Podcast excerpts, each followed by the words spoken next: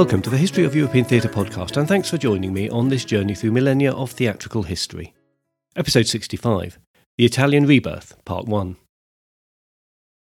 Last time I closed the episode with a mention of the beginnings of formalised opera and ballet as distinct art forms that developed in the early Renaissance from more ancient folk traditions.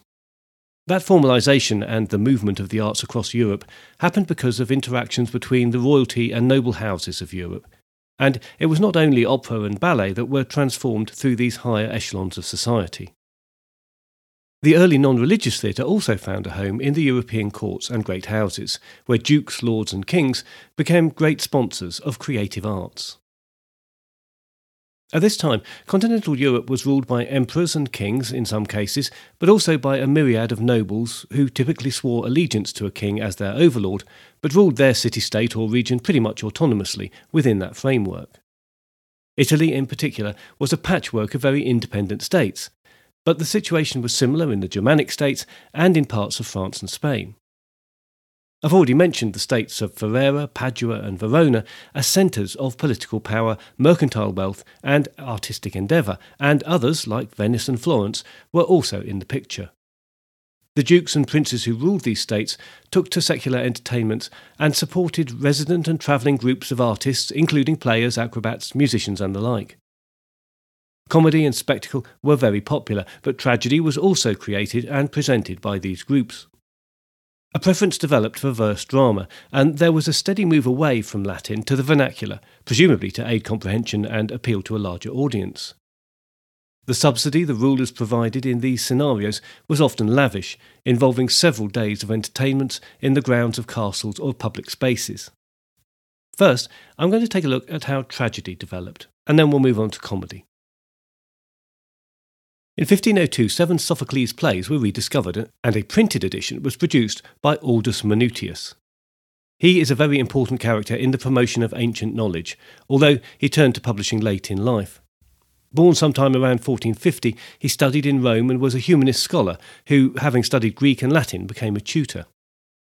He developed an interest in printing in the 1480s and moved to Venice to set up a press there in 1490. Venice had become a centre for the study of Greek texts, having many editions recovered from Constantinople in the city, and it was this that attracted Aldus. In partnership with another Venetian printer, he published educational texts and then between 1495 and 1498 a five folio edition of the works of Aristotle in Greek, and then nine comedies by Aristophanes. Erasmus was said to be so impressed with his work that he sought only the edition by the Italian printer, and in 1507 persuaded Aldus to print his Latin translations of Iphigenia at Aulis and Hecuba. Following the publication of Sophocles, he then published the surviving plays of Euripides and Aeschylus, perhaps not insignificantly, leaving the oldest and therefore the hardest Greek until last. The availability of these scripts expanded the courtly repertoire for tragedy but Seneca remained the most popular tragedian, his type of bloody melodrama appealing to the European courts, who were often engaged in their own violent intrigues, not so distant from the Senecan view of the world. After the early plays by Mussato and Loschi that I discussed last episode, there is a long wait for some significant plays to appear. The trigger for a resurgence in playwriting seems to have been the publication of an essay on Aristotle's Poetics called Arte Poetica by Giovanni Trissino. Aristotle's original work had been published in a Latin translation for about a century already and had been republished several times in subsequent years. In 1508, it was published in Greek, but was still impenetrable to most Italian scholars until Trissino produced his explanatory essay. He then went on to abandon the Senecan model and produced plays that attempted to follow Aristotle. His 1515 play Sophonisba was not produced until 1562, but was published in 1524, and although we would not consider the content of the play of particular interest now, its publication meant that its innovations in structure and form became a talking point in the second quarter of the 16th century. Most significantly, the unities of time and place were followed, and a chorus was used to divide the action. The play has no religious or educational purpose and explicitly looks back to Greek sources. Another innovation is that the entire play is in blank verse, which is the first time this happened in Italian drama, as far as we can tell. In the play, he tells how the titular heroine, the daughter of a general, is in love with a Numidian prince, but she has denied her love when her father marries her off to the king of West Numidia. Her true love sends her poison, which she ingests. Her death saves her from a worse fate with an unloved and unwanted husband. The story is still very melodramatic, and you might think not too far from Seneca, but it's told with restraint and only subdued violence is employed. The tragedy also retains the Greek tradition of much of the action being reported by messengers. This and the overuse of the chorus leaves it a static and otherwise rather uninspiring play. In 1548, he wrote an Italian version of the Menaechmus Brothers, and through his plays and poetry, did much to elevate the use of Italian as a literary language. One of the centres for Italian theatre at the time was the city state of Ferrara, situated between Bologna in the south and Padua to the north. If you can cast your mind back to episode 42 of the podcast, you will remember that I discussed Seneca's Phaedra as a revival of the play was produced there as part of Duke Ercole d'Este's carnival celebrations, organised to celebrate the betrothal of his daughter. As far as we know, it was here in 1486 that the play received its first ever public performance, in a version renamed Hippolytus. It was then also performed in the Forum in Rome, an event that was organised by the humanist Guido Leto, founder of the Academia Romana, an institution dedicated to the study of antiquity. Leto made some adaptations to Phaedra to please the taste of the day and his sponsor, Cardinal Riario. The production was in Latin, and clearly it was a success, so much so, and perhaps surprisingly given the subject matter, that Pope Innocent VII requested a performance at his summer residence, which was duly given. The artistic circle in Ferrara made many attempts to produce new Greek tragedy, but few really succeeded, and then, in 1541, Giovanni Giraldi, known by his pen name of Cinthio, produced an extraordinary tragedy that was very popular. In Orbecche, he tries, and somewhat succeeds, to outdo Seneca by taking just about every violent and depraved act ever seen in a Greek tragedy and cramming them into one story in five acts. We have decapitation, mutilation, incest, a bitter ghost intent on bloody revenge, patricide, and infanticide. In a preface, Giraldi promises tears, sighs, anguish, terrors, and frightful death, and he does not disappoint. He produced two more tragedies before apparently calming down a bit and realising that what the public really wanted was a happy ending, so he turned to lighter drama and comedy. Whatever we might think of his place now, he was a pivotal point in the development of theatre because he created his own plots. He looked back to ancient Athens and Rome for structures and no doubt learnt from their storytelling, but his plotting between the set theatrical pieces was original and distinctly different from what had gone before. He also wrote on the theory of theatre too, as a champion of Seneca, who he felt unequalled for his rhetoric and serious tone. He was also a supporter of Horace in the five act model and of Aristotle for the unity of time in particular. His contemporary, Ludovico Castelvetro, evened things up a bit by seeing the unity of place as being the most important. Interestingly, neither really supported the unity of action, a view that was common in their day, but one that's been reversed in subsequent periods. Cinthio's work not only inspired Italian playwrights, but extended throughout Europe in the next century. It is through him that Senecan tragedy becomes Elizabethan revenge tragedy, and his gender swapping comedy and plots from his prose work were plundered for the likes of As You Like It and Othello.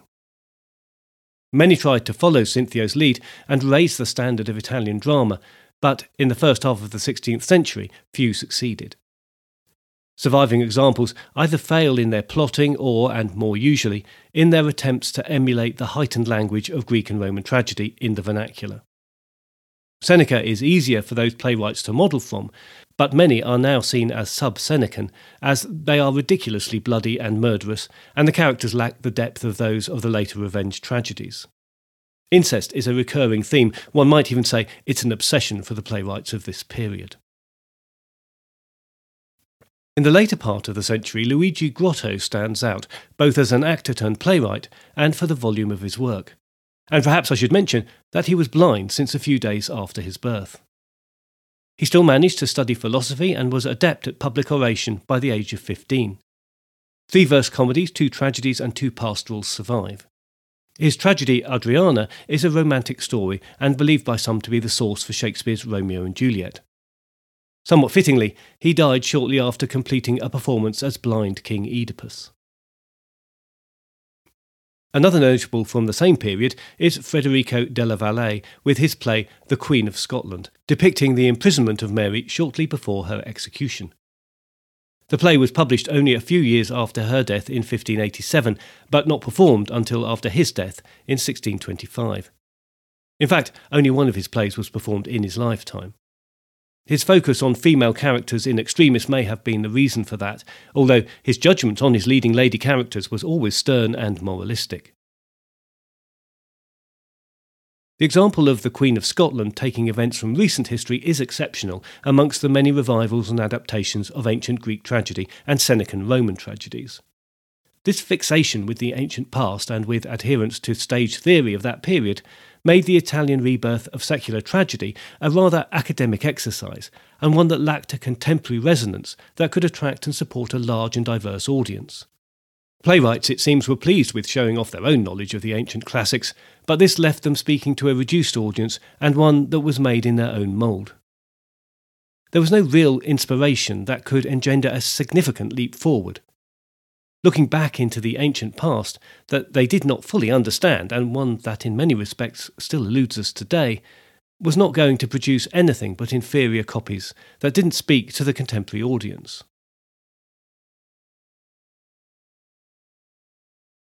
So much for the attempts to revive tragedy, but what of comedy? There was certainly more for the aspiring comic playwright to go on. You will remember the 10th century nun Hrotsvitha, resident in a convent in Saxony, who adapted Terence for the amusement of her religious sisters. The comic skit had also been latterly incorporated into the religious plays of the more recent past, and no doubt some of these had, many years ago, been carried in the memory of the travelling players, so that there is a link, albeit an unprovable one, from Roman comedy to the cycle play presentation via the travelling player. So the memory of Roman comedy was more recent than that of tragedy. And in 1429, 12 comedies by Plautus were discovered by Nicholas of Cusa in the southwest of the Germanic states. As a cleric and humanist philosopher, he rose to high positions in the church, directly serving Pope Nicholas V. Ancient commentary on Terence was also found at the same time, and both playwrights' works were soon being studied at the universities of Europe. There is some evidence of a lecture given on Adelphi by Terence being delivered as early as 1455. Terence and Plautus were both in print before the tragedies and more often reprinted. And as you've already heard, both were used in the burgeoning educational systems to teach Latin and performed at the courts of Europe well before the close of the 15th century. For my imagined aspiring comic playwright, there was good models for comedy to learn from in wider circulation than can be said of many other subjects. The very nature of Roman comedy itself looking back to Greek Menander made the task somewhat easier than for the tragedians. The repetitive stock characters and domestic situations were an excellent guide for what was perennially amusing. There were few, if any, moments of political satire or specific character assassination in Greek New or Roman comedy that would have been lost on the audience centuries later. The plot twists, coincidences, and dramatic structures were in plain sight in the texts, and ripe to be lifted and moved to a modern setting without too much adaptation. The Italians really took to Roman comedy, finding its sensibility similar to their own in a way that tragedy was not. What Seneca was to the revival of tragedy, Terence was to comedy. Plautus played a slightly lesser role to Terence, who was slavishly copied, adapted, and used for inspiration to the extent that it's difficult to over exaggerate his influence. Petrarch, the greatest poet of his time, was an early adopter of this new comic form based on Terence that became known as Commedia erudita, erudite comedy. Unfortunately, his 1349 Terentine comedy Philologia is lost. Other works in Latin followed, notably several works after Plautus by Tito Livio from the stable at Ferrara, and Vergerio's Paulus that I mentioned last episode. But the Latin language was a problem. Even in the courts of the day, not everyone in attendance at a play would have been fluent in Latin and capable of following a complex and fast moving plot. Many actors would also not have comprehension of the language and must have been reciting lines in badly pronounced Latin that had only been understood with laborious effort. This was no way for comedy to thrive. And once again, we come back to Ferrara. If you can cast your mind back to episode 36, where I discussed the relationship between Plautus and Shakespeare, you'll remember that the city state featured large in comedy as well as tragedy. The Menaechmus brothers were shown there in 1486 as part of the betrothal celebrations. The play was one of three presented on successive evenings during those celebrations. The Duke could afford to be lavish. His rule was supported politically by the Venetian Republic, and through his marriage to Eleonora, daughter of Ferdinand I of Naples, he created strong alliances that allowed his province to flourish. He was able to fight off his nephew, the true heir to the province, and attempts by the Pope to absorb the province into the Vatican States. His support for the arts was a statement of cultural difference that was part of his political stance. It was a policy that resulted in large scale and popular events. His theatrical productions were some of the first truly secular theatre presented in Europe since antiquity. The production of Plautus was well received, and the Duke oversaw many more productions of Terence and Plautus in Italian over the next 20 years. The first production is recorded by the Duke's biographer, who claims that Menaechmus of Epidamnus was shown arriving on a realistic galley with a sail, and the production attracted an audience of 10,000. Now, we need to be a bit cautious about exaggeration here, but it's impressive if true, which it could be, as later productions are also noted for their grandeur, particularly the construction of sets, the use of stage machinery, and the excellence of the musicians that were brought in from all over Italy and from France. The ongoing popularity of productions the Duke sent out to other parts of the Italian peninsula is also well attested, so much so that his theatre could be considered the preeminent form at that date. It took its time, but true Italian comedy emerged in the early years of the 16th century, and once again it was the fertile ground of Ferrara that provided the time and space for playwrights to gestate something new. And as the saying goes, you wait for ages for a bus, and then three come along at once. In this case, the buses are Ludovico Ariosto, Niccolo Machiavelli, and Pietro Aretino. Ludovico Ariosto was born in 1474 of noble family and lived and worked in Ferrara for most of his life. He was appointed as poet to the court and moved freely and comfortably amongst the local movers and shakers in the orbit of the Duke, but viewed them with sharply critical eyes.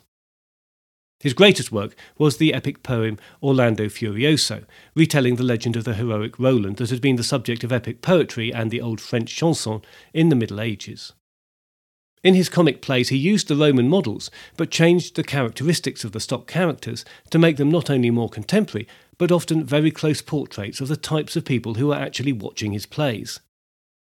In the court of Ferrara, he seems to have assumed that the courtiers would both recognise their friends and enemies, and possibly themselves, and be prepared to laugh at them. Well, maybe he was right, but one thing he could be assured of was one of the most intellectual audiences of the time. His brightest move was to abandon Latin and write in the vernacular. La Cassaria from 1508 follows Plautus with its plot about two young men trying to get enough money together to buy two slave girls currently in the employ of a madam. The success of their mission follows a well trodden route familiar to anyone who knows Roman comedy.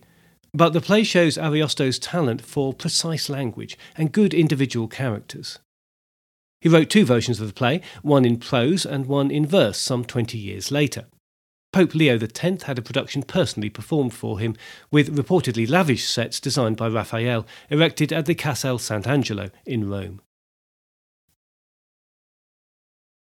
Ariosto followed the same pattern with I Suppositi, composing a prose version in 1509 and revisiting it in verse in 1529. He followed the Roman tradition of blending plots from earlier Greek plays by combining the plots of the captives by Plautus and the eunuch by Terence. So it will come as no surprise that the plot involves a young daughter being married off to an old friend of her father's, and a far more suitable young man being aided by a cunning servant to use a complex plan and startling coincidences to ensure that the lovers are, in the end, united. This play, in turn, was used by Shakespeare for parts of Taming of the Shrew in 1593 and by William Wycherley in 1675 for The Country Wife. It's a useful fact to remember if you ever get caught up in a discussion about originality in comedy. The play was well thought of in its day, being crammed with stylish characters and dialogue that trips along at a good pace. It's also quite racy at times, pushing the boundaries of social acceptability for the time, So much so that one has to wonder what the Pope saw in it when it was presented to him in Rome, again with designs by Raphael. In this case, he used a curtain in front of the stage that was lowered into a trench as the play opened, just as it had done in the Roman period theatres. The play remained popular in the courts of Europe for decades to come, and in time even turned up in the repertoire of travelling commedia dell'arte. The Charlatan from 1520 shows some development in Ariosto's writing as he became less dependent on the Roman models and more satiric than comic. The play may have inspired Ben Jonson's Volpone, and a quack doctor character looks very similar to the types that frequently pop up in Moliere's comedies. In 1528, Ariosto became responsible for organising theatrical entertainments at the court in Ferrara, where a purpose built theatre had just been completed to his specifications. He produced his own plays and others there, and acted in some too. He became a key component of artistic life in Ferrara and influenced the development of theatre spaces and presentation in Italy as other practitioners visited the court, thanks to its reputation as an artistic centre and home for many talents. His later plays maintained the satiric theme, with astrologers, quack doctors, and courtly habits being his main targets. His last play, Scholastica, was unfinished when he died in 1533, but was completed by his brother. In this case, the satire is aimed at students and the clergy, so it's understandable why it had a later life adapted and translated into German by Christoph Stummel as Students in 1545. He was resident in Wittenberg, where calls for church reform were already being made by Martin Luther and others, so the adapted comedy fell on open ears. Although only five of his plays survive, it is perhaps with Ariosto that we see comedy that is more than just a copy of the Roman model. In his later plays, particularly, the comedy and satire picks on contemporary themes, and he captures a moment in time that is quite distinct. With the Italian courts supporting secular theatre as an art form, it wasn't uncommon for scholars and artists from other disciplines to turn their hand to playwriting. Whether Niccolo Machiavelli fits into either of those categories is debatable, but he did write plays. Born in 1469, he studied law to follow his father's profession, but gave it up for politics. He took a low level civic post in Florence and then climbed rapidly through the ranks, so that by the time he was 30, he was Chancellor of the Republic. He thrived in the political intrigues of the time as the papal and other city states sought alliances for their benefit in an ever changing patchwork of trust and mistrust. It made Machiavelli cynical, but he also had a vision of a unified Italy that was centuries ahead of its time. When he was in his 50s and still a vigorous politician, the Republic was taken over by the Medici and he was forced into exile. With space and time to reflect, he wrote down his thoughts on the affairs of men and the behaviours of princes. Published in 1513 as The Prince, he had produced a blueprint for the behaviour needed to gain and hold power, by whatever means, however self serving. It remains a much admired work to this day, and led to his name becoming a pejorative term. He followed this with The Art of War and a less well regarded history of Florence.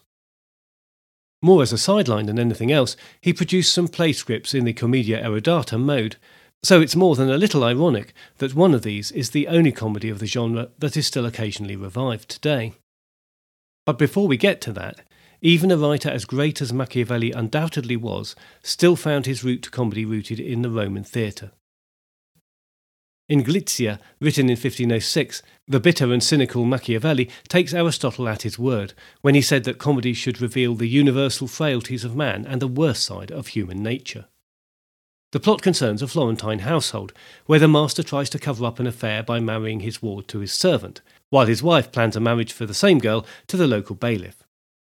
A page is substituted for the bride on the wedding night, and a series of coincidences lead to a recognition scene and the return of the young bride's father to save the day.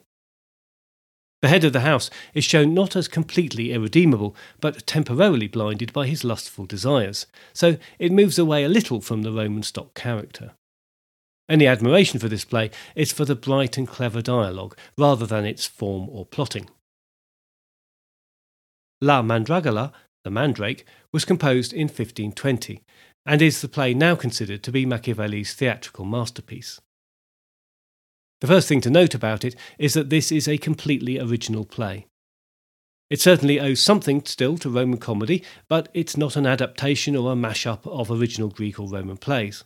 The characters are much more individuals than stock characters, and as one would expect from Machiavelli, the wit is sharp and the worldview is cynical. In the end, none of the characters are spared in this out and out farce.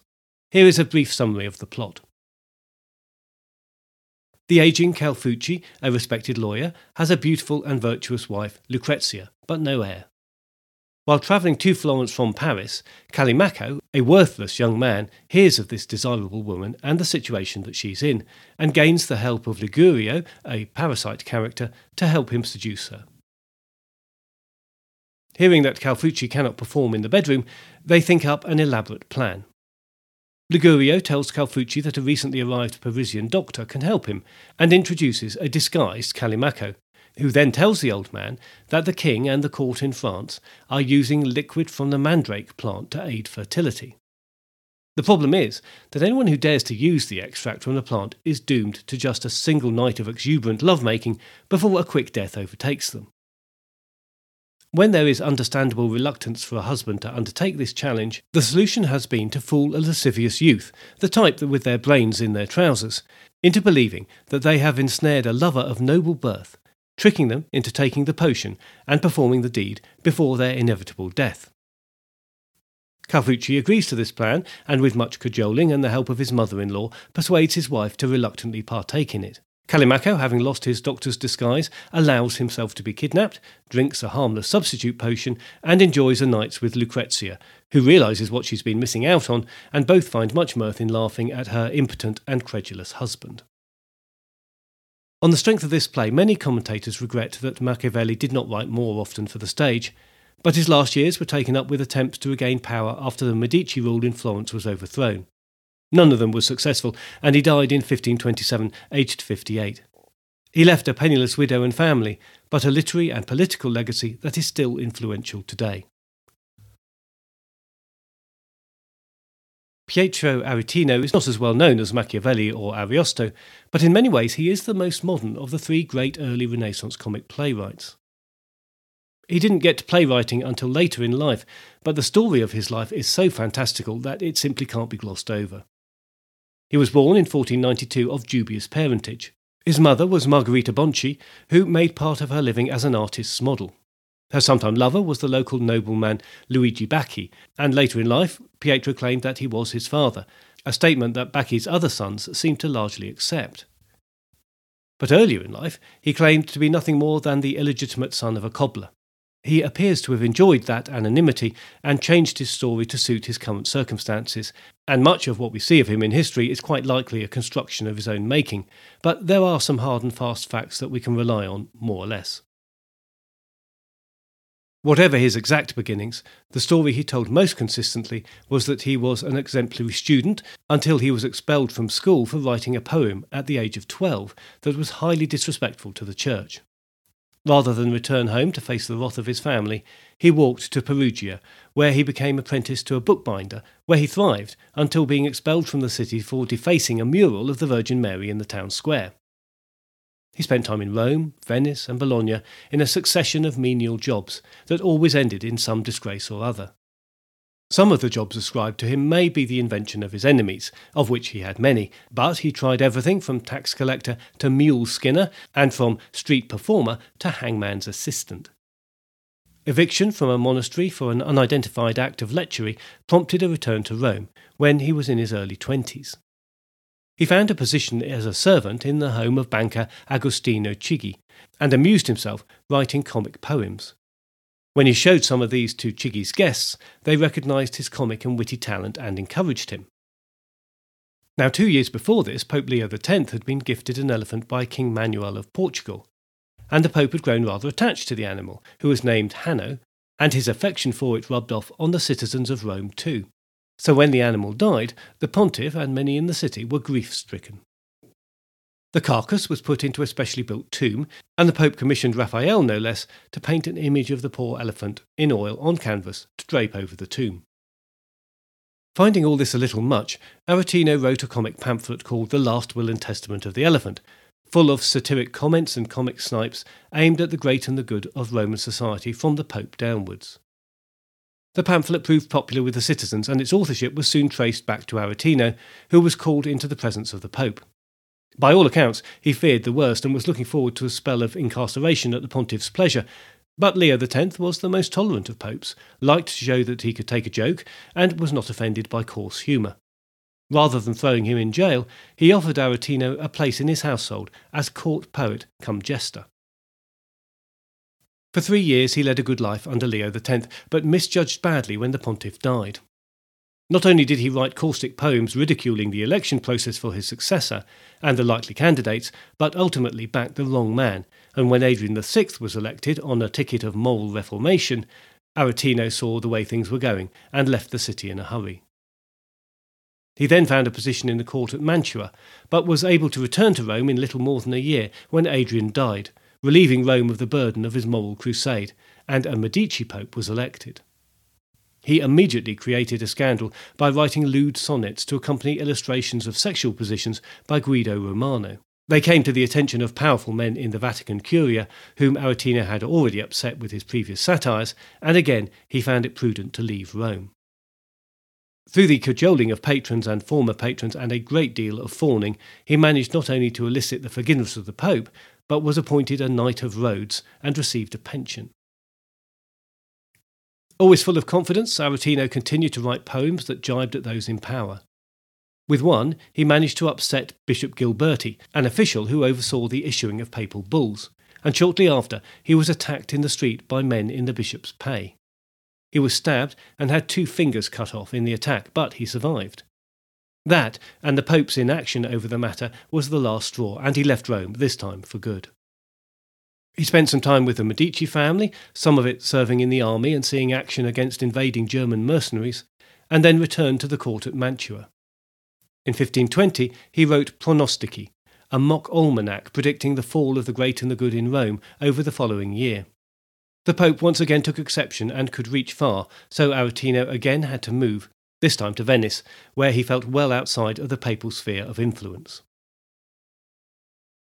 His playwriting was only a small part of his literary output. He put most of his efforts into poems and letters, but it was still a prolific output during his time at Mantua, and by his own account he churned plays out at speed.